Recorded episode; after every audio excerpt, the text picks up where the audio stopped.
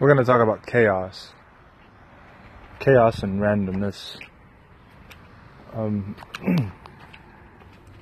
in reality, there are two spectrums of how to perceive, how to how to approach, how to pretty much do anything. You can do it within order, or you can do it within chaos. Ultimately, order is a is a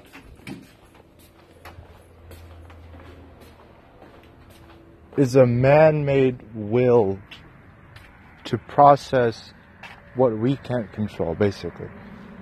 It's it's a journey for us to find a sense of organization throughout the universe. But if you pay close attention to all of nature natural nature there is no such order. There is no order.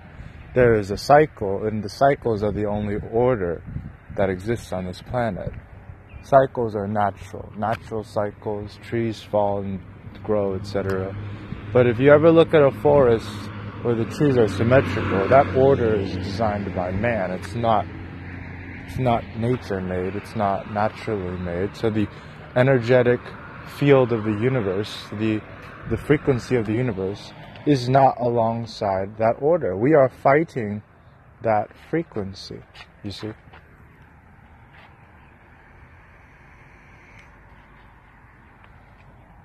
Total chaos is a part of life. And once you embrace chaos for what it is and love chaos, not to fight order, it's not our intention here.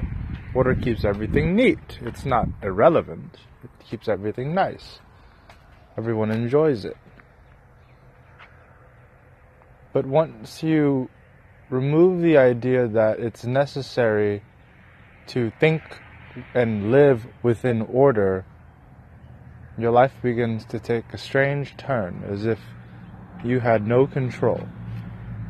And you can approach this in two ways. You can either view the no control in the way of fear and anxiety, or you can view it in a way of appreciation and love.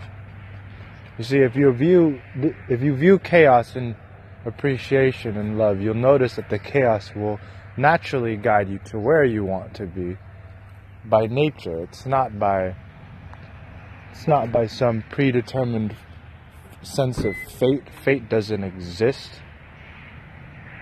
unless it does, and everything I'm thinking into existence is fate. I'm saying this out of personal experience. But the man construct of fate, the man made idea of fate, how it's all predetermined, there's only one set destination that is alive. There are infinite destinations and infinite outcomes of wherever it is that you truly desire to be. There's no need to be fearful of it. There's no need to be frightened of chaos. The term chaos is used and depicted within movies by so many people as something so scary, so awful. No, but when you embrace chaos, opportunities fly. Opportunities will come in abundance. Mark Zuckerberg once said, Move so fast you're gonna you break something. You know, move so fast that you could possibly break something. And with chaos, that happens. You move so fast within that sense of motion of life, you you feel like you're breaking everything. But that's exactly how you should live. Order is a man-made construct. There should be no order. Look at the forest. Look at the forest and look at the rainforest. Look at the oceans, the coral reef. There is no order there. There is no order. You will not find it there. The only, the only places you find order is within civilization of man. It's the only place.